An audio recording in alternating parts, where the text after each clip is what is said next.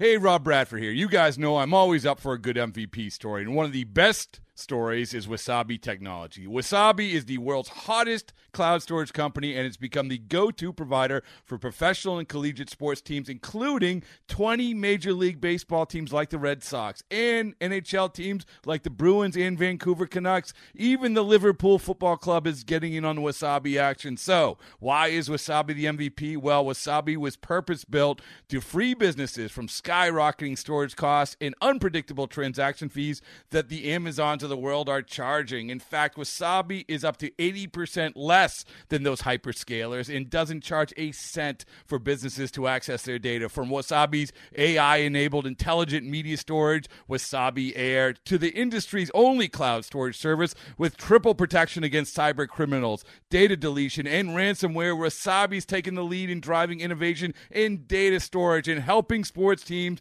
to unleash the power of their data. Wasabi, another Boston based championship team. Subscribe to Astrocast. Joined by Justin Verlander, Lance McCullers, Michael Brantley, Tons of interviews. Alex Bregman, Carlos Correa. Follow your favorite team. We definitely love playing in front of our fans at Minute Maid. For the H. Astrocast is poured for you by Karbach Brewing. Welcome back. Robert Ford, joined by Astros general manager James Click before the Astros wrap up this three game series with the Angels, looking for the sweep. And uh, a big reason for the win yesterday, James, was Jake Meyers. Uh, two home runs, including a grand slam, his first two big league home runs, and, and five runs batted in. Almost had a third home run, just missed one by a few feet uh, in, in, an earlier at bat. But um, you know, finally getting a chance to play, and it looks like he's he's going to be able to play here for a little bit and, and really get a chance to see what, what Jake Meyers can do at the big league level. Yeah, that's the silver lining uh, of the uh, the whole situation uh, is getting a little bit more regular playing time for for Jake, and you know, we talked about a couple weeks ago that felt like he had done everything uh, that he needed to do to earn an opportunity to uh, to show if he could do this at the big league level. Uh, and certainly fantastic to see last night. Um, it was it was really exciting. Just the the first one obviously was big, and then the second one just opening the game up. That was that was really really big for us. So uh, hopefully he can keep it up. Hopefully he can. And Kyle Tucker uh, going on the injury list yesterday, health and safety uh, protocols. Uh, any update on Tucker? Any idea as to when uh, we might we might see him again? No, unfortunately, with these situations, uh, you know, it's it's a result of, uh, or, or, we have to wait on, you know, clearance from doctors and testing and that kind of stuff. And so, uh, as soon as we have more information, we'll be we'll be able to get it out there. But um, you know, our anticipation is that this will be uh, a, a, few days at minimum. I think Dusty talked about it before the game as well. Um, so we'll keep a close eye on it. Um, you know, he's he's fine, um, but we just we need to make sure that we're safe and keeping everybody safe so that there were three guys added to the uh, Astros taxi squad today. Uh, you know, with uh, Abreu and Brandon Bielak and, and Robel Garcia. Was that kind of keeping in mind that? I mean, obviously, you, you hope that if there's not an outbreak or anything like that, but I wanted to have some guys on the taxi squad just in case some, some more guys had to miss time with health and, health and safety protocols. Yeah, we felt it was prudent, uh, especially with the team being on the road, uh, and especially with day games. Uh, you know, if, if, if something happens overnight, it can be difficult to get guys there in time. And um, Major League Baseball kept the taxi squad this year uh, for these kind of circumstances, and we felt it was prudent to uh, to add them to it. Don't really love the idea of disrupting their season and, and their ability to to get the at bats and the plate appearances and the pitches and the innings and things like that at AAA, but obviously the big leagues is the priority and, and right now we we felt better having them with us. You know hopefully we don't need them um, but this is a situation where we felt like it was the right thing to do for the team. How do you feel about just kind of your outfield coverage at the at the big league level? I mean i know that was a a, a, a position of maybe a little bit of concern certainly at the beginning of the year uh, and now with, with tucker uh, missing some time. I mean obviously having alvarez being able to play left field like he is today uh, really helps. But how do you feel about in terms of making sure you, you have enough coverage there so guys get days off, things like that? Well, uh, we had a lot of unknowns coming into the season, and, and Alvarez being able to play was was an unknown, and um, his his work that he's put in to go out there and be, you know, not just a competent outfielder, but I, I would say a pretty good one uh, really adds a lot to the roster and makes a lot of those decisions easier. The other uncertainty was some of the players that hadn't really had a shot at the major league level and, and hadn't really been able to to establish with us up at the big leagues that this is something they could do every day. And having a couple of them step up and, and show that um, it has really solidified the the outfield depth on the roster. And um, even with Tucker being out, uh, I feel like we have four or five guys that we can put out there and, and feel pretty good about things. Alex Bregman's been out since mid-June uh, with the, the quad injury, and I know he uh, also had a little bit of a setback with with uh, hamstring tightness at, at one point on his minor league rehab. Minor league rehab had stopped. Looked like he was going to resume it this weekend. Didn't play in the games for Sugarland yesterday or on, on Friday. What's the, the latest with Alex Bregman? We determined that the best course of action uh, was to do a lot of work that didn't involve playing in games. And, you know, Alex is not going to be outworked by anybody. Uh, and he's working as hard as he possibly can to get back. Um, but we need to make sure that these things, especially when you're talking about legs and the big muscles in the legs, it has to be 100% behind you because you're worried about changing mechanics, you're worrying about compensation, uh, other parts of the leg or the body trying to compensate for something that may be at full strength, but you mentally just still have a check in the back of your head where like, I don't want to push it. And so right now we are just making sure that he is good to go at full speed with his legs completely underneath him once we feel like that has been accomplished, then we'll move on to making sure that the the hitting is all there. This all obviously is very fluid. I wish we were able to put a very firm time frame on it, but especially with these major muscle groups that we're talking about here, unfortunately, a lot of it is just let's let's test today, let's test tomorrow, let's test the next day, and just kind of see how everything responds.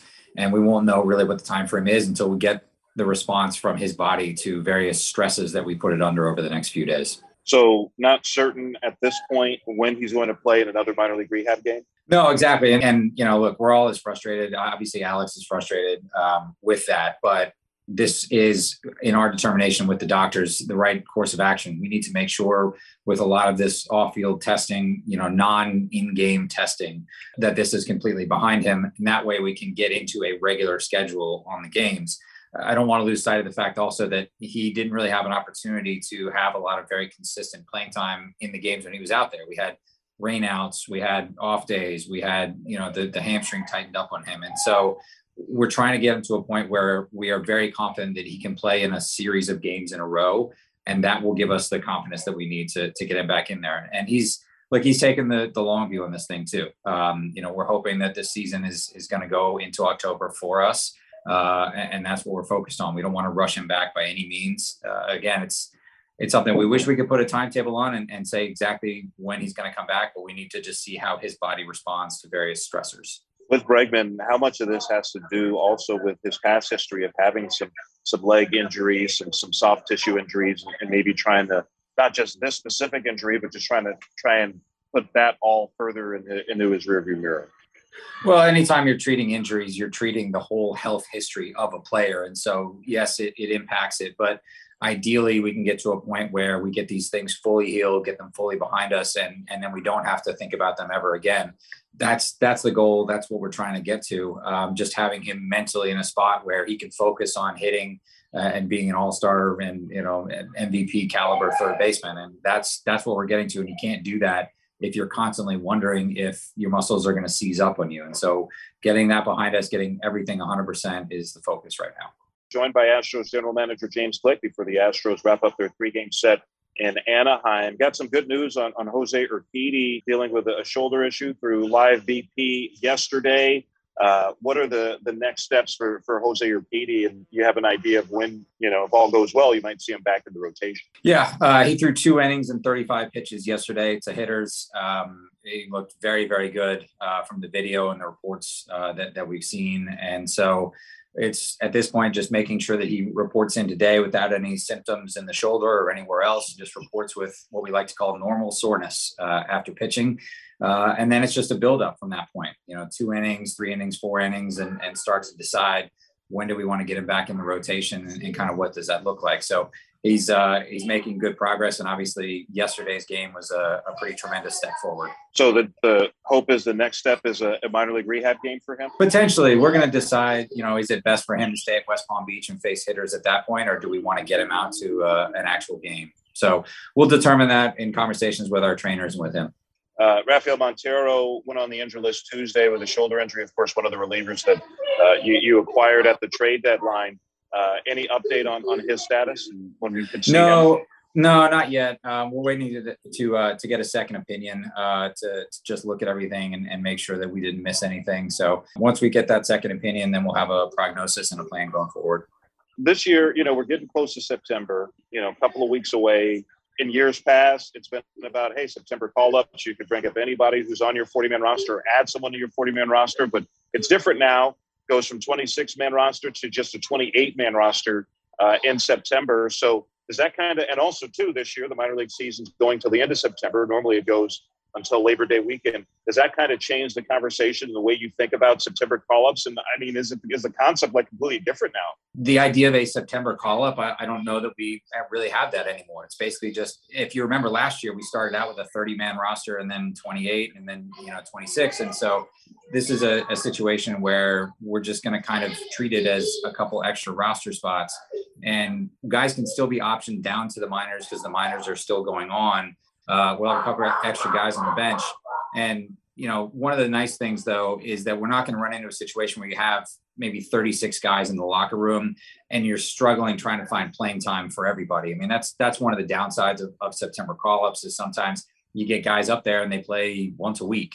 Uh, and that that's not good for anybody's development. And so having the the playing time down there in AAA uh, where they can keep going, I think is going to be really valuable for development this year. Do you think there's value in, and I know teams would do this in the past, you talk about the difficulty getting guys playing time, but I know in the past, sometimes teams would call up maybe somebody, a top prospect who maybe he's not going to play, but wanted him to be around the big leaguers. Or, you know, I think about, you know, the Dodgers, they called up Will Smith, had him with the team in September one year because he's a catcher and they just wanted him to get familiar with how the big league catchers prepare. Do you think there's value in doing things like that, even if a guy isn't playing or maybe even not on the active roster in September?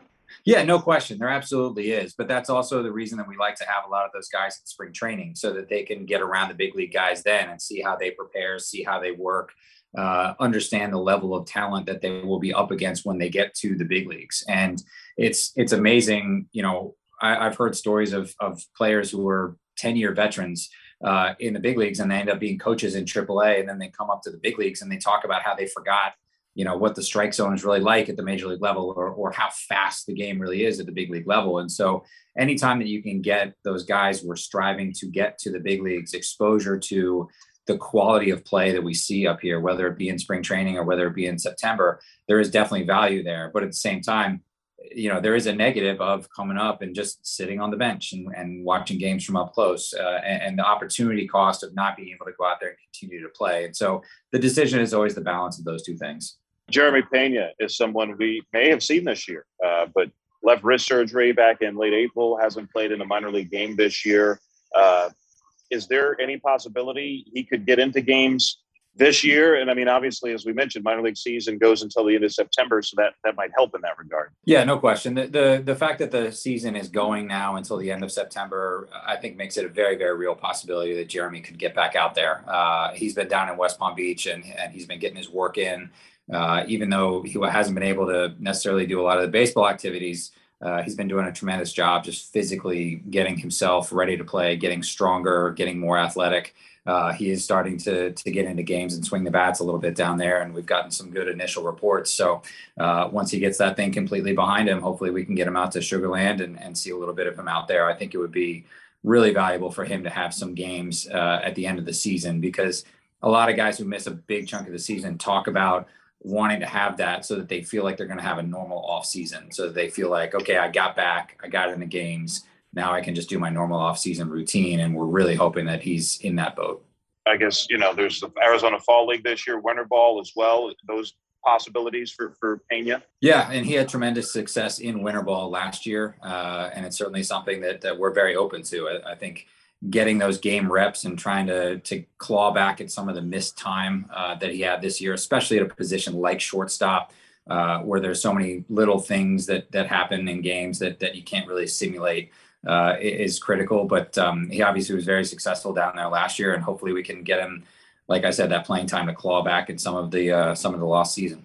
All right, James Click, Astros general manager. Thanks for joining us, and uh, hopefully you get to watch a sweep today. Hopefully, you guys, appreciate it. All right, we'll be back with more of Astro Launch right after this. The 2021 season is upon us, and the Houston Astros single game tickets are on sale now. Make your plans to see the Astros live at Minute Maid Park. From Dollar Dogs and Friday Night Fireworks to great plays and Crawford box home runs. Looking up, see you later. You won't want to miss a second of the excitement at Minute Maid Park this season. We can't wait to welcome you back to the ballpark because this season is for the age. Visit astros.com slash tickets for more information and to get your tickets today. The shape of things to come in our national sport as the baseball season gets underway. The spanking new Astrodome is the new $31 million home of the Houston Astros. A dome stadium that holds nearly 50,000 for a baseball game and more for conventions and meetings. People said, no, you can't play baseball inside. You can't play sports inside. And they said, yeah, we can. It was mind boggling just to look up, up there and says, finally, this is the place to play. This is the Astrodome. This is the eighth one of the world. It's a home run. This is the first stadium that has ever reached the topping out point 30 days ahead of schedule. In every other case, they've been behind. Congratulations to all who make this day possible. Thank you very much. Thank you, Mr. Hofheinz. Welcome back. Pleased to be joined by Den Mann. He is the uh, grandson of Judge Roy Hofheinz, who has been inducted into the uh, Astros Hall of Fame. And Judge Hofheinz is just such a dynamic figure and has left such a, a big impact on, on the Houston community. I guess starting with kind of your earliest memories of your grandfather and of, of, of, his time owning the Astros and being around the Astros? I was maybe the luckiest grandkid on the face of the earth in many ways. I my birthday is a March 27th birthday, so my great memories are having birthdays at Astro Spring Training, going into the cafeteria where they're playing ping pong and doing all these amazing things. Guys like Larry Milbourne, guys, guys who you know, not necessarily the star players mm-hmm. at all times, and Larry'd be shouting, "Somebody's in trouble!" and he'd come in and play ping, play table tennis with some of the some of the Astros players, and it was just like this larger than life, amazing situation, you know. And and and you had a when you have a grandfather who has access, not only access but phenomenal behind the scenes um, amusement in the Astrodome you know, I was there and running around, running over to the press box, getting the game notes, and I was just talking to my mom about how I would do play by play, sitting in one of these little pop out windows uh-huh. that he uh-huh. had done where he had a circus room and he had a shooting gallery room and he had a little barbershop room and a little miniature golf course and bowling alley. And it was, uh, it was amazing. But I remember the most is the people he had around him that were just fascinating and fun to be around. I mean, whether it was me as just a little child with the other partners he had who helped make all of this happen. I mean, Bob Smith helped make it all happen, and Mr. Cullinan and Mr. Kirksey and Mr. Richards and and my mom was involved, and so it was just it was a it was a family thing, and it was a it was a blast to be a part of, and to, and I was really awestruck. He was he was really my hero, and he lived until my junior year in high school. First time I really had a hard horrible cry in my life was I'm a high school baseball player in Austin, Texas, and I get the phone call that my grandfather, who created the Astrodome and, and brought the Astros to Houston, uh, had passed away. And it was terrible. I'd, I'd been a driver for two years, so every chance I got to drive down to Houston from Austin to go to baseball games, I pretty much lived here when they had homestands. And, you know, as a kid, because I, I wonder this sometimes, kids who grow up with, with parents or grandparents – who are so well known beyond just being your parent or grandparent. When did you really start to have an appreciation for the fact that, hey, I don't have the same uh, experience that most kids have because of who my grandfather is? You know, it was interesting. You know, my grandfather was, um, he had a stroke and it put him in a wheelchair. And we would still go to like Kaphan's restaurant and these other places around town, and everybody would point. You know, they're pointing at your granddad and it kind of strikes you that okay they're pointing kind of deferentially in a way that, that's respectful and so i always felt honored about it and whether it was going to Astroworld and people recognizing who he was and the, the, the, chance we had to just go on rides and just, just be among the other kids. And I had all these terrific friends. And some of them might have been my terrific friends because they knew that they could go to baseball games more often but it didn't feel that way. You know it never felt like I was this bratty grandkid who somehow was somebody they needed to glob onto because of what we had. And that's great. I really credit him with that because somehow he kept us pretty humble, where we're still eating Jack in the Box tacos and you know acting like all the other kids and, and having fun and, and being on the field with the other with the players' kids. So we really just felt like that. But but yeah, he was a larger than life figure, and he did so many great things in this in this town and for this for this team for this franchise that it always felt pretty special. But you know, you, you don't just have one set of grandparents. So I had other grandparents, and you know, who worked in a refinery and and had blue collar jobs and and had a ranch in South Texas. So I really had a really great mixture of of uh, grandparents, and that kept it all pretty even keel too. So when you see the Astrodome now, which was your grandfather's vision, and he helped make it happen, you know, the first indoor stadium, uh, and then obviously led to AstroTurf, which he was instrumental in developing as well. Uh, when you see the Astrodome now, what what do you hope happens moving forward? I mean, it has to be somewhat disappointing uh, to just kind of see it sitting there and, and really nothing happening with it you know, there's there's some things finally happening behind the scenes mm-hmm. that are really encouraging.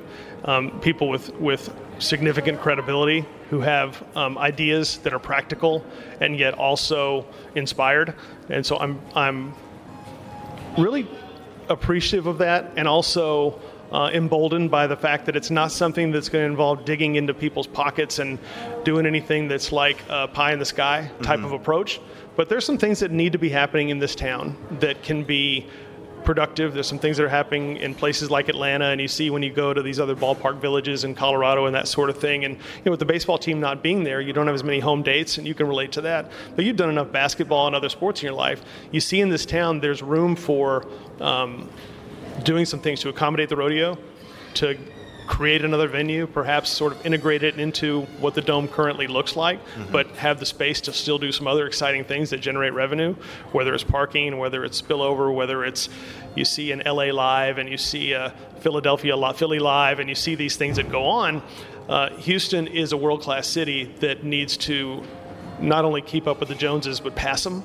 And so we've got some things that I know that are that are in the works and I'm truly excited about the family getting behind it, being supportive of it, and tr- kind of being, frankly, a person who can be helpful as much as I can with all the different um, constituents that are involved. I mean, I went out to Alpine, Texas with my mom and with a group of folks who were just terrific, and they just cared so much about the dome and the conservancy and the and the history and and getting that uh, antiquities landmark and that sort of thing. Those are all just pieces of the puzzle, and I feel like there's a there's a serendipitous magic to the fact that I have the opportunity to go in and and do the best I can to help bridge the, the right approach to making that happen and rallying the support. But I do know behind the scenes it's happening, and I believe that the county is uh, is seeing a light at the end of the tunnel, and so is the city. And so fortuitously, I had a, a, really dear friend, Jimmie Lee Solomon, who worked at MLB and started the Urban Youth Academies, and, and may he rest in peace. He passed away last fall and was involved in business that I'm working on. And Jimmie Lee was really tight with Mayor Turner. So I got to have a relationship with Mayor Turner and, and have, have a discussion there. So some things have come full circle for me in my life, and I'm at that great intersection where I hope that I can add that value and, and help to do something that, that really recognizes the, the melting pot of effort that was required to get the Astrodome built in the first place. All right, Den Mann, grandson of Judge Roy Hofheinz, one of the new inductees into the Astros Hall of Fame and original owner of the Houston Astros. Thank you so much for joining us, Den. Always good to see you. Thank you. You too. Keep up the great work. Tell Sparky hello. I'm really glad to see he's uh, he's in that booth with you, and you guys are you guys are the best. Absolutely. We'll be back with more of Astro Launch right after this. Robert Ford, Steve Sparks, the Houston Astros on your radio all summer long. Okay, welcome back to Astro Launch. This is Steve Sparks ahead of the second game with the Los Angeles Angels. Uh, the Astros won a, a, big game last night, and Omar Lopez, the third base coach for the Astros, is my guest today. Omar, first of all, a big swing by Kyle Tucker yesterday. You've known him for a long time. Is he exceeding your expectations, or is he right about where you thought he'd be at this point? Well, a, a lot of people. Let me go back. Thank you, Sparky, for the opportunity. Um, sure let, let me go back. I mean, back in the days when he was in high A, even in low in, in, in low A and in Quad Cities, uh, uh, everybody was talking about his uh, weird swing that he had. Yeah, that he had, and he still has it. so, um, but I remember these exactly words by our hitting coach back in those days that that swing have a lot of room for errors. Okay, so he let those hands so you know so back in the behind his body that uh, he has a great quick whip yeah. that he's going to be able to uh, to do damage on mistakes. even though if he collapsed a little bit with his front side. So I think that's what makes uh, Cal uh, special at the plate. Now, one of the things that he was uh, he was trying to deal with uh, with uh, with his swing was uh, pitches like uh, open in, and uh, surprised me like in the in the in the in the last few years that he's been making those adjustments. Yeah. Probably not chasing, and sometimes fa- fouling it off. You know, being able to to to fight at the plate and then away for the mistakes. When you get a player like that, he's in high school and he has a weird looking swing, like you said. Do they tell you at the very beginning, don't touch him, let him let him do his thing for a little while first? And that's what they did to him. They didn't touch him at all. Yeah. At all. They just uh, they, they recognized that, that that swing at some point is going to apply, and uh, it's going to be able to execute it, and also uh, the baseball IQ that this kid had Yeah. since uh, since he was a child. I believe so because to be able to be selected in the first round.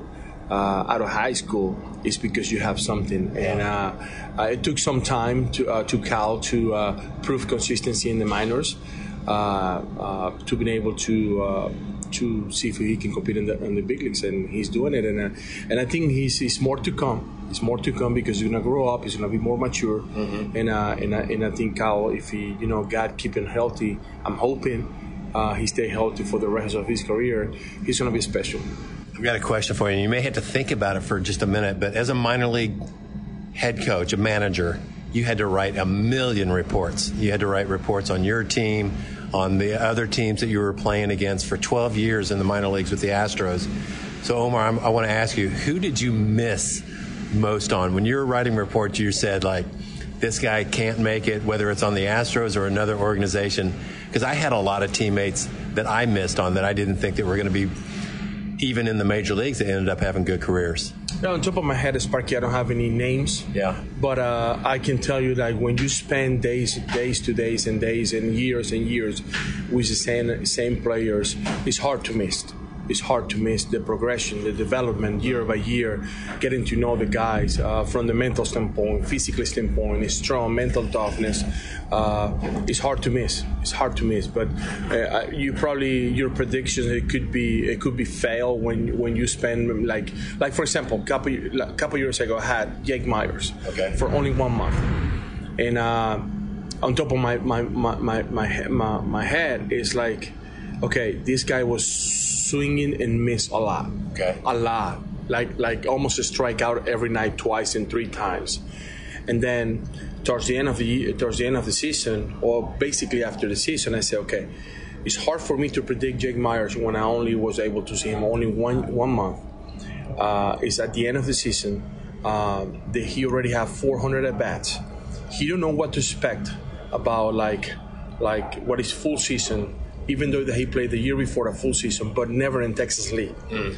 because it's easy. In my two years in Texas, every guy that shows up in Texas League, it dropped down his average like 30, 40 points, easy, quick. Why? Better pitching, better pitching execution, more velo, travel, Yeah. tough travel, That's right. eating differently, and not compared to high A, which was Carolina Lee. Carolina, Carolina Lee is Disney World in Yeah. terms of travel, eating, uh, uh, level wise. Texas Lee is different, so it's hard to me for predict. So Jake Meyers for me it was like uh, I don't know. I don't think so in one month. If somebody asked me about that right there, I don't know if Jake Meyers is going to be in the big leagues now. If he's going to be able to succeed, we have to see now. Okay, so I've got a question about, the, in specifically with Jake Meyers. He struggled in the one month you saw him. How did he handle it? Uh, really good, really good. Actually, that's I- talent. Yeah, that actually, actually, really good. Actually, when he got here, when he got called up, I said, "Hey, be yourself. Do not change anything because you have the right personality to be in the big leagues. Like acting as a, even though as a first year rookie, whatever. Uh, he always the same guy. Always the same guy. You you don't see. It's hard to see Jake Meyers pissed. Yeah. But you know when he's a little bit upset, not mad, not frustrated, because he understands the game. Like he needs to go out there and do. For me, in that month, what he was able to do best was his defense. People ask me, they say, "Is that good in the, in the outfield?" I say, "Guys, I'm gonna tell you this, and you guys will be crazy, but he's better than a Straw." Wow. and he's better. He's kind of equal or a little bit better defensively, catching the ball routes, go get a, go, go go after the balls. Arm wise, Straw have a better arm strength, but this kid is not like have a below average uh, be- below average arm strength. He's more quiet. Okay, and probably you you see him like he's a little shy, but not. When he gets up there and ball has been hit, he's gonna turn around and he's gonna get to the spot of the ball that he's he's supposed to have. That's what you want. Yeah. Okay, I got to ask you about Luis Garcia. Last thing, this is Omar Lopez, the third base coach for the Astros. Luis Garcia, uh, he's got eight wins as a major leaguer this year. He's a horse. I know you guys are trying to keep his innings down a little bit, but what can you tell me about Luis, Luis Garcia when you saw him in the minor leagues? Well, uh, Sparky, uh, I was I wasn't able to see Luis Garcia in the minors because uh, my last year in 2019 he was supposed to come and finish in Double A with me, and Bill Murphy that was my no I'm sorry Graham Johnson that was my pitching coach, and that time when we talked to Murph that was our pitching coordinator, they said, "Omar, we don't have any spot right now to send up to Luis Garcia, but this guy is legit." And I said, okay, if he is legit, why he's not here? He, we, we have a lot of good hitters in this league that he needs to see if he can. We said, and, and, and he, we have to see if he is able to compete against these double A players here. Right. And Bill Murphy told me he don't need that. He's going to be in the big league soon. I said, all right. So pandemic shows up, uh, expand the roster in pandemic, and basically it was that's what we got. We have to force these young kids to make his major league debut, and when I talk to Luis Garcia, this is my perception because he's from an area in Venezuela. There, there is a lot of proactive people. Okay. Proactive, very like hyper people. You know, like like they get up in the morning, they're fishing. They're by the coast. Okay. And people, a lot Oh, of yeah, yeah. a lot of parties, a lot of a lot of action. Yeah. And this guy's very shy, calm. And when I spoke with them, it was like speaking with a puppy. You know, like you're talking with a puppy, like like a little kid. You know, like a shy kid, like Unassuming. unassuming, well educated. Yeah. It's like, what is this? And then when I saw him, this kid on the mound, he looks like a lion. Yeah. Like a big lion, like a horse out Yeah. there that he's gonna get into a, a, a race. get after. Is get after. Yeah. And then I was like, wow, where this kid coming from? That's funny. And that's when I start to get to know this guy and super. I mean, I like his personality. Uh, he conduct himself super well. Yeah. Uh, the entire team loves this kid. You don't hear anything bad against against Luis Garcia. Everything is good, and and he's getting better and better and better and better Yeah. because he dedicated a lot, and he's coming from a he's coming from a poor town too as well too, Mm. but he, the education from from from from his family is really good. And he also have a brother pitching in Kansas City Royals too organization. that. Yes, and um, they also almost have the similar Bill. uh, uh, build and, and delivery as well too. Uh, but this guy throws harder, the other one not. Yeah. Uh, but uh, I think uh, Luis, Luis is, is going to have a, a long career in, in, in this game. Very good. That's Omar Lopez, third base coach for the Astros. Always thanks for catching up and good luck tonight. No, thank you, Parky. 2 2. And that is a line drive over the head of Jones and just fair down the right field line, headed for the corner. McMahon is on his way to second base. He's around second and trying for three. Altuve's relay to third on a hop, the slide. Out! Perfect strike from Altuve after getting the ball from Tucker in the corner. Two away. Everything just perfect. Tucker with the throw, then Altuve with a long hop to the third baseman, and Diaz deking the sliding runner at third base with the late tag. That was beautiful. Yeah, Diaz stood there like there wasn't going to be a play. Next thing you know, the tag was slapped on him. Gray delivers. Swing and a drive to center field. That's going to be a base hit. They're going to send Diaz, and he's going to make it. The ball's cut off right in the middle of the diamond. It's 1 0 Astros. Chas McCormick's two for two. And a big RBI. It's 1 0. Here comes the 0 1. Driven to right field, slicing away from the right fielder Blackmon. It's down. It's a base hit. Correa's going to score. They're going to send McCormick. He's racing home and he'll score. Blackmon throws the ball away back into the infield. It slipped out of his hand. But Taylor Jones, a triple, scoring two for the Astros with two outs. A shot to right field from Taylor Jones. The 1 1 to Joe.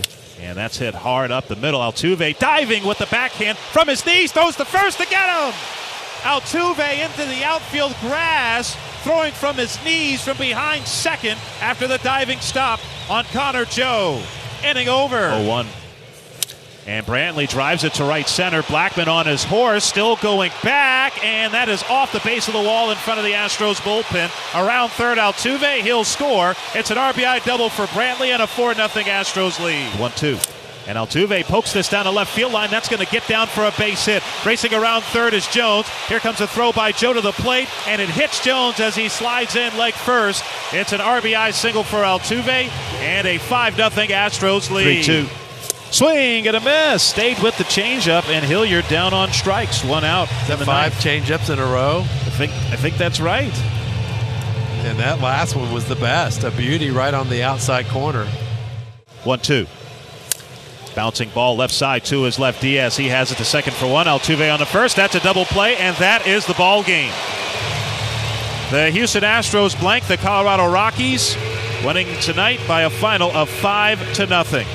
Jake Odorizzi, five scoreless, combining with four relievers on the five-hit shutout. And pleased to be joined now in the Astros dugout by Chas McCormick. Got the scoring started for the Astros with his RBI single in the fourth. Came in to score as well. Also had a, a double in the in the second inning. Uh, uh, Chas, you've been swinging the bat really well on this homestand. It was that nine hits now in your last uh, 22 at bats? Feeling pretty good at the plate right now. Yeah, yeah, seeing the ball pretty well. Just you know, trusting uh, my preparation every day. Um, yeah, felt good today. Felt good the past couple days. You know, just making sure I'm on time, quick to the ball, and uh, yeah, good things happen.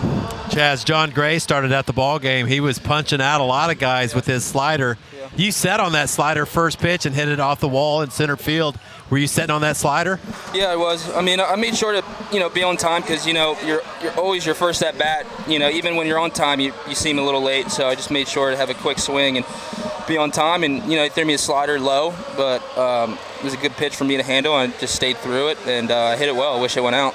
You know, you've been doing a good job all year, Chas, getting spot duty the beginning part of the year. But how much easier is it to try and maintain that rhythm now that you're, you're playing pretty much every day? Yeah, it's it's a lot easier. You know, it's, it's nice to be playing every day, and, and it's it's nice to know that even if you have a bad day one day, then you can you know you're you're right back out there the next day. Chas, uh, last thing for me, uh, who's who are you talking to? Uh, the veteran hitters, who's helping you along? Um, you know, uh, Michael Brantley, uh, Diaz. I mean, Diaz has been a really good good help for me, especially in the beginning because he was, uh, you know, he kind of did the same thing coming off the bench, yeah. getting clutch ABs. Um, but yeah, Diaz has helped me a lot, and uh, you know, I can't thank them enough for uh, you know kind of helping me through this. All right, Chas McCormick, thanks for joining us. Congratulations on the good game and on the win. Thank you, appreciate it. Omar Lopez, third base coach for the Astros, flashes the signs. Here comes the 0-1. Driven to right field, slicing away from the right fielder Blackmon. It's down. It's a base hit. Correa is going to score. They're going to send McCormick. He's racing home and he'll score. Blackmon throws the ball away back into the infield. It slipped out of his hand. But Taylor Jones scoring two for the Astros with two outs. A shot to right field from Taylor Jones. They're going to give Taylor Jones a double and an error on Blackmon for him to get to third. A big two out rally for the Astros here in the fourth. Set at the belt by Stevenson. His first pitch to Jones. And that's a line drive over the head of McMahon and Jess Fair and rolls into the corner. Jones chucking for second base, and he has himself his second two bagger of the night. Hit a double to right, and now a double to left. Out there, use those long arms to, to hook it down the line. He was ready right from the get go. Taylor, you feel like you've turned the corner offensively? Yeah, I think I just made some adjustments, and now I'm kind of starting to see that pay off a little bit, trying to get in to a little bit of a rhythm. And obviously, that's a big thing with hitting is being able to put some consistent at bats together. And, and so it's it's kind of nice to see that. Hey Taylor, um, how, how have you sort of felt offensively since you've been up here, and I guess just in AAA this year? How have you felt approach wise and swing wise all year? Uh, yeah, this uh, last option that I had, I started to tinker with uh, mechanics a little bit with the swing. Um, and so when I went down, I was able to kind of put that to use and, and start to get in a little bit of a rhythm down there um, just to be ready so that when I did get another opportunity, um, I could kind of hit the ground running a little bit. And so I've, I've started to feel like I could put some better at bats together. Um, I'm making better moves to the ball, and um, now I think it's starting to pay off a little bit. You look more relaxed at the plate now. Is that something that you focused on when you went uh, back down for a second, and then now you get an opportunity to play now? Yeah, I mean, um, when you make adjustments that you can feel confident about, it, it gives you confidence at the plate. And I think I just kind of feel that now. I knew that there were some things that were off early on in the season, but you got to kind of battle through that and just play with what you got. Um, with with some of the limited at bats that I had, it, you know, the confidence wasn't quite there. So I definitely kind of brought that with me when I got, uh, you know, when I was down in AAA and, and kind of tinkered with some of the stuff. And, um, so now I do feel like I can be a little bit more confident with the swing and, and when I'm at the plate now. It's a 2 2 count to Cron. Stanek looks in for the sign. A long look, an open stance, stands straight up and down. Here's the 2 2 pitch from Ryne Stanek. And he got him strike three on the split finger and a fist pump from Stanek. And he strands a runner on second base. We'll go to the seventh inning stretch. The Astros lead three to one. Pressly works from the first base side of the rubber. The high set, hands away from the body at the letters. The one two. Swing and a miss. Got him on the curveball, and that is the ball game. The Houston Astros sweep the two game set from the Rockies. And in their six game homestand on a winning note, winning this afternoon by a final of five to one. And Jake Meyers joins us, got his first big league start today, and contributed with a base hit and a run scored in the sixth inning. And Jake, you helped manufacture that run. You stole your first big league base, and then got to third on the deep fly out by Jones. And then, man, what a great slide uh, to, to to be safe at, at home. Did you know right away that you were safe, even though you were called out? Um, I thought I got in there. Uh, just, just I felt the tag, and I felt like my uh, my hand got in there. And so I, I you know, I kind of was looking at the dugout, hoping they were going to review it, and, and they did. They, they reviewed it right away, and I was really happy that they overturned that. And Jake, not only that, you're a wizard uh, down the, the foul line in right field, jumping into the netting to snag a big out for the Astros. What did that fan tell you when you spat, smacked against him? I'm not really sure. Uh, it, it, all happened kind of fast. Yeah. Um, I'm not. I'm not really sure kind of what happened, but uh, I was working on on a similar, uh, you know, just getting some reads before the game, and um, kind of had a similar play before the game, and so I, I felt like I had already done it uh, before it kind of happened. So it was a lot of fun to cool. do it in the game. Hey, Dusty told us before the game that uh, he didn't tell you until today that you were going to get your first big league start. Did you have an inkling today might be the day? Um, a little bit. Um, but I mean, I feel like you know every, every day you just need to come uh, ready to play, um, and I'm happy it was today. Uh, it, was a, it was a really fun day, and, and I'm glad we got the win. All right, Jake Meyers, thanks for joining us, and here's to many more big league starts for you. Thank you. I appreciate you guys. This season, Chick fil A is on a mission to fight hunger in the greater Houston area. Every time the Astros load the bases at Minute Maid Park, Houston area Chick fil A restaurants and the Astros Foundation have teamed up to pledge 1,000 meals each to feed hungry Houstonians. Let's cheer on the Astros as we fight hunger in Houston. This is Steve Sparks ahead of the three games with the Los Angeles Angels. And Blummer seems like we're saying just about the same thing uh, every time. Geoff Blum is our guest today. Sorry about that, Geoff. Uh, Good to be on with you, Steve Sparks. It's uh, always a pleasure. I know you're a little confused, probably because you're actually in a hotel room, and I, I am not. You know, you talk about the Angels, and we're always saying they feel like they're pitching is always going to keep them short of the playoffs, and it looks like it's going to be the case again this year. Do you agree with that? Yeah, the Angels are always have always been that team. Whether it be they've made some moves to get that rotation going, and then they hit the injury bug, or they have uh, guys in there that just under underachieve. I know that the way that their their ball club is structured to be highly offensive. And usually, when they're at full strength, they can score a lot of runs. But they just have they have had all kinds of issues uh, keeping the opposing offense down. And I think, you know, the greatest example of that is how they played the Astros in the past, where they've kind of gotten to the Astros pitching, but they've been some high scoring games, but the Astros always end up winning out because they just score more runs. Do you think the, the way the Astros play within the division since basically five or six years ago, take last year out, but do you think that's more of a psychological advantage that they have now within the division? Yeah, because I think uh, you know a couple of years ago when they were constructing this team, I think I would imagine the idea probably was how do we win? How do we win our division? I think that's how most teams look at it too. They say how do we win our division? Who's our toughest competition, and how do we put together a team to beat that toughest competition? And obviously, uh, Jeff Luhnow and uh, James Click is now continuing. But they did a good job of putting a team to compete in the West. And now that they've won it, I think that they have created kind of that culture of uh, intimidation as far as, oh man, here come the Astros again. They're gonna they're gonna beat up on us, whether it be at uh, Minute Maid Park or on the road. And I think Mm-hmm. sometimes even that that road prowess, knowing that they're coming into a ballpark where the Angels play pretty well, it still carries a little bit of weight uh, as far as intimidation. And you got to play your A game to beat the Astros. You know what I love about this team now is it feels like they're six inning games. And we've yeah. talked oh about man, this. I'm with you. But Ryne Stanek, Kendall Graveman, and Ryan Pressly locking things down if you have the lead uh, through six innings looks pretty sure, doesn't it? It, it looks really sure, and I would imagine, and you could probably speak better to this. You know, how does that affect the starting rotation? Because earlier in the season, you know, Dusty's old school, maybe pushing these guys a little bit further than than maybe you know they thought they were able to go. So they were being forced to go six and seven innings to try and protect that bullpen. Now it feels like it's the other way around since the trade deadline, because you do have those three quality guys to shut a game out in the seventh, eighth, and ninth. So it may alter, you know, how the starting pitchers go out there and allow them to be a little bit more maybe comfortable or under control or in, you know, maybe less panic when they go out there is thinking they have to be perfect.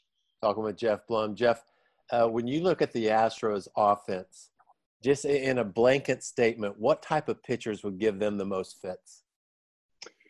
Oh man, guys that were able to locate guys that are able to locate minimum of three pitches. I think if you are a and you'd have and it would be a mix of fastball, obviously, to be able to and especially two seam fastball. If you've got a two seam fastball that can run in on right handed hitters, Hmm. I think that can cause some consternation for right handed hitters for the Astros because it opens up that outside corner. And the second pitch would have to be that slider that covers the other side of the plate.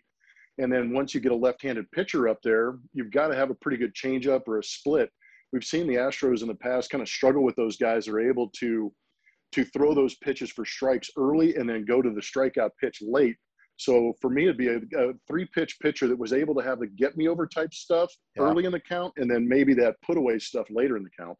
Yuli Gurriel comes off the, the IL today. And in the long run, that 10 days may be the best thing that happened to this Astros offense all year long, right? Yeah, you you and I get two or three days off during a broadcast season, and we feel pretty good coming back.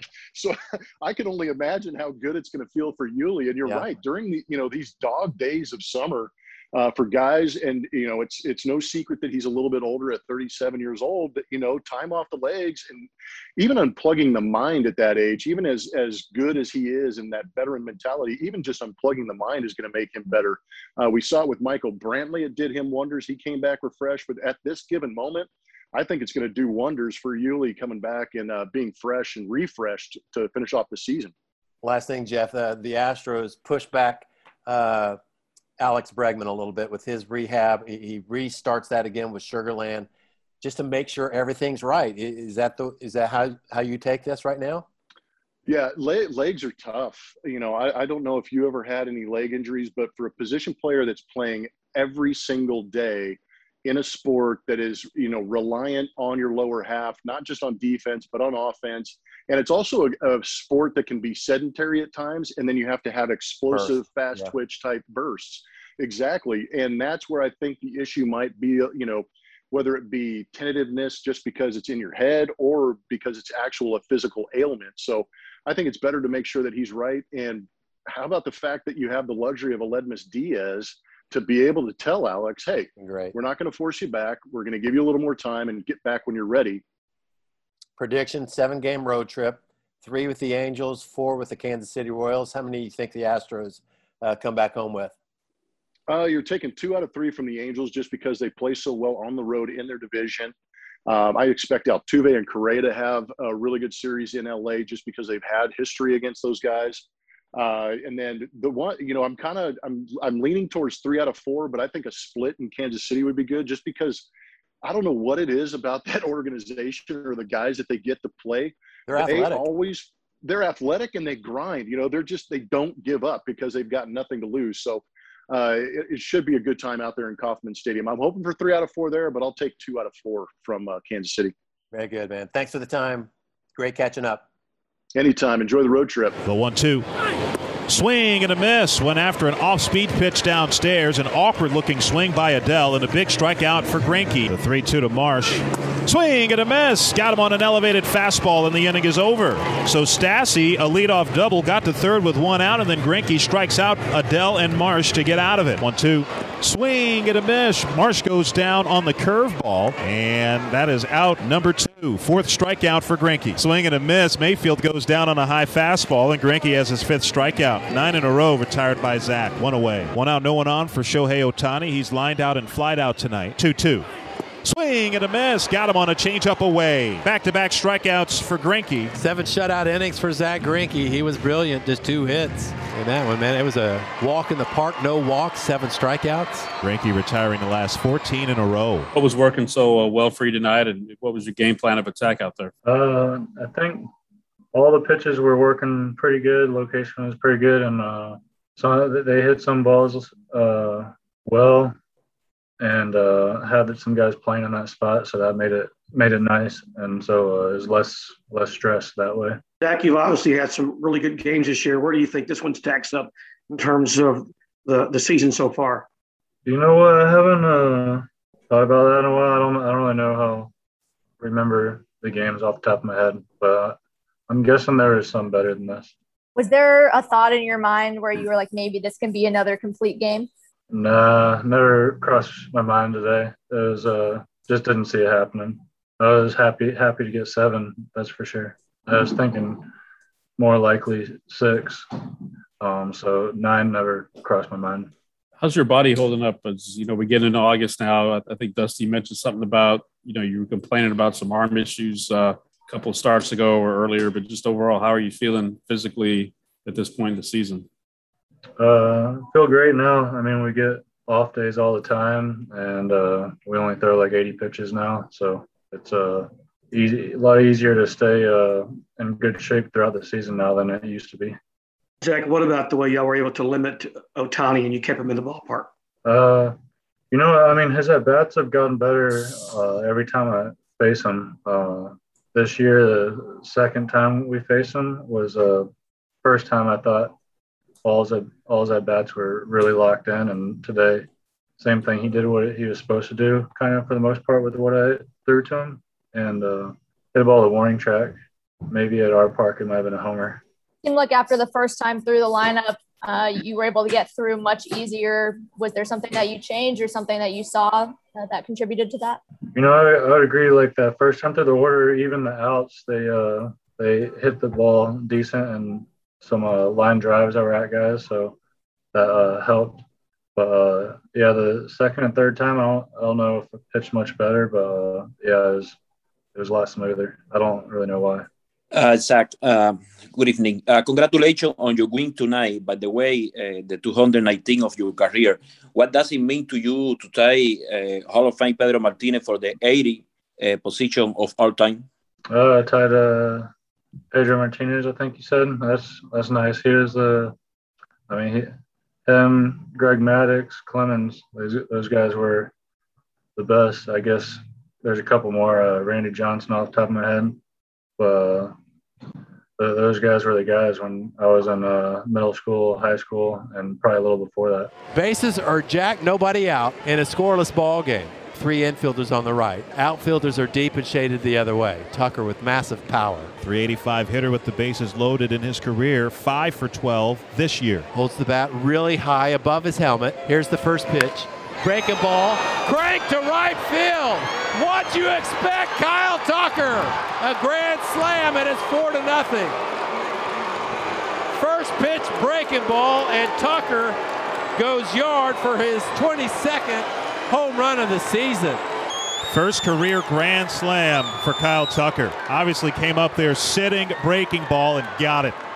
Boy, was he ever. Not even a flinch, right on time for the slow breaking ball. It was a curve, outer third of the plate, and Tucker with those long arms cranks it into the right field bleachers. Kyle, you'd only seen, I believe, one pitch in your first at bat, and then you hit a grand slam on your first pitch of your second. What did you see that made you go for it? And did you get the sense as soon as you made contact that it was going to be out of there? Yeah. Um, I mean, first AB, I got down. He threw a curveball. Um, I feel like it like kind of backed up, like ended up like around the inner line. Um, so it just got me there. Um, and then I just saw the slider. Uh, next AB, left it over the plate, and I just put a good swing on it.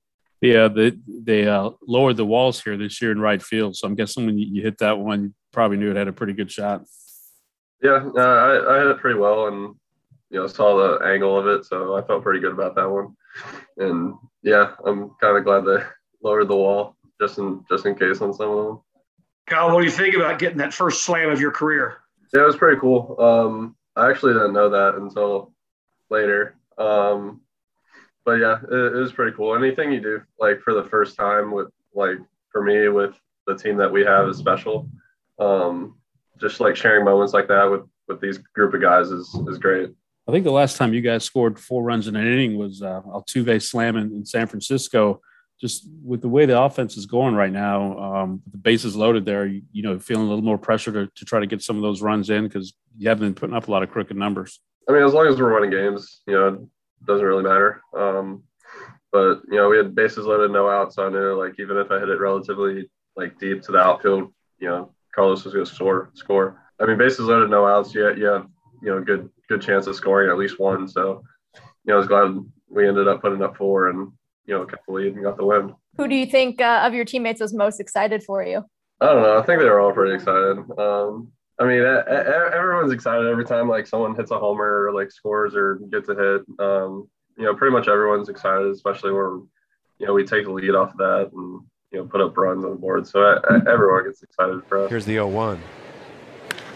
Pops this one up. Center field. Going back on it is Marsh. He's on the warning track. Now he leaps, and it's over the wall. And it looked like it hit above the yellow line. Meyers cruises into third. And I think that's a homer. It looked like it hit a couple of feet above the yellow line. And they're going to take a look. And now they're going to say home run. So Meyers goes deep for the first time as a major leaguer, and it's 2 to 1. 0 1 the count to Meyers. Pitch by Guerra, and Meyers hits it in the air to right, fairly deep. It sends back Eaton at the wall, looking up, grand slam! Jake Meyers, two home runs, his first two in the big leagues coming tonight, including a granny. And the Astros lead it eight to two. How about the kid from Omaha? Boy, what a shot the other way for Jake Meyers. A mirror image of the fourth inning last night. Walk, walk, single, grand slam. And the Astros open this one up. Coming into tonight, Jake Meyers did not have a big league home run or a big league RBI. Now he has two big league home runs and five big league RBIs. What kind of thrill was this whole night for you? Just getting the first home run and then, you know, the, the big grand slam to blow it open. Uh, it's incredible moment. A um, lot of fun. Uh, yeah, I just had a lot of fun playing with the guys today, and it was a great game. I'm glad we won. Can you uh, take us through the Grand Slam and and kind of what you felt uh, in the aftermath?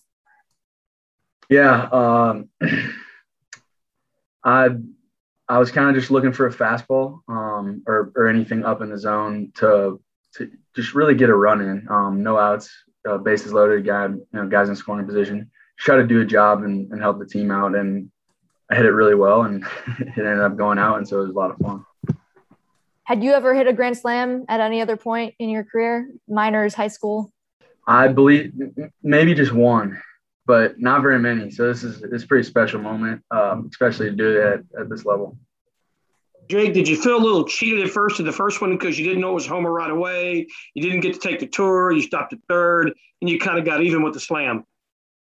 Um, I was just excited to hear. I got to third base and uh, Omar was was telling me that's a homer. That's a that's a home run.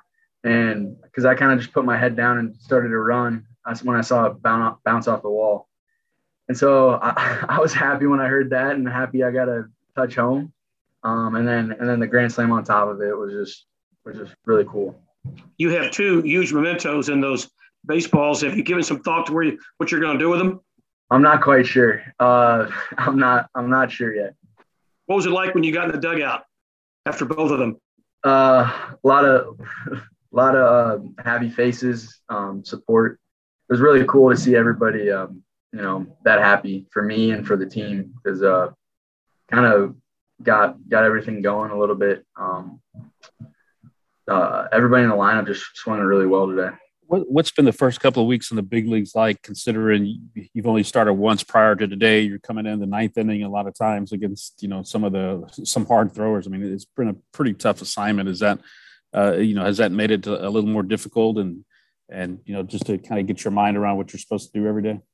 Yeah, um, when I when I got the call up, um, uh, I kind of I kind of saw what where where I was, my role on the team, and and I really just wanted to to help out in any way, um, any opportunity I got, just you know help the team uh, win because that's that's what it's about up here. So um, just kind of embracing that. It's been it's been fun for me to learn from some of the guys, and they've been awesome, uh, very supportive in helping me learn things up here.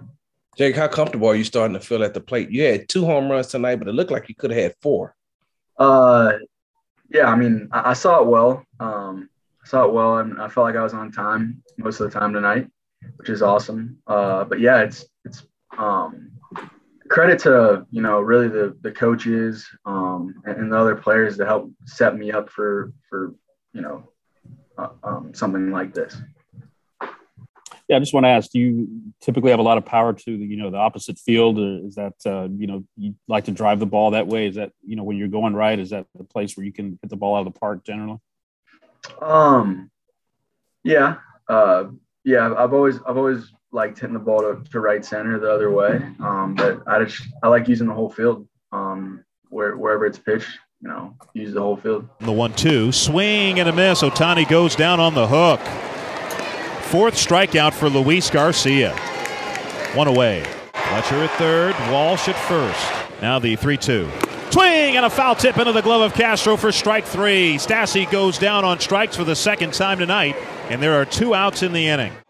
Here's the 1 0.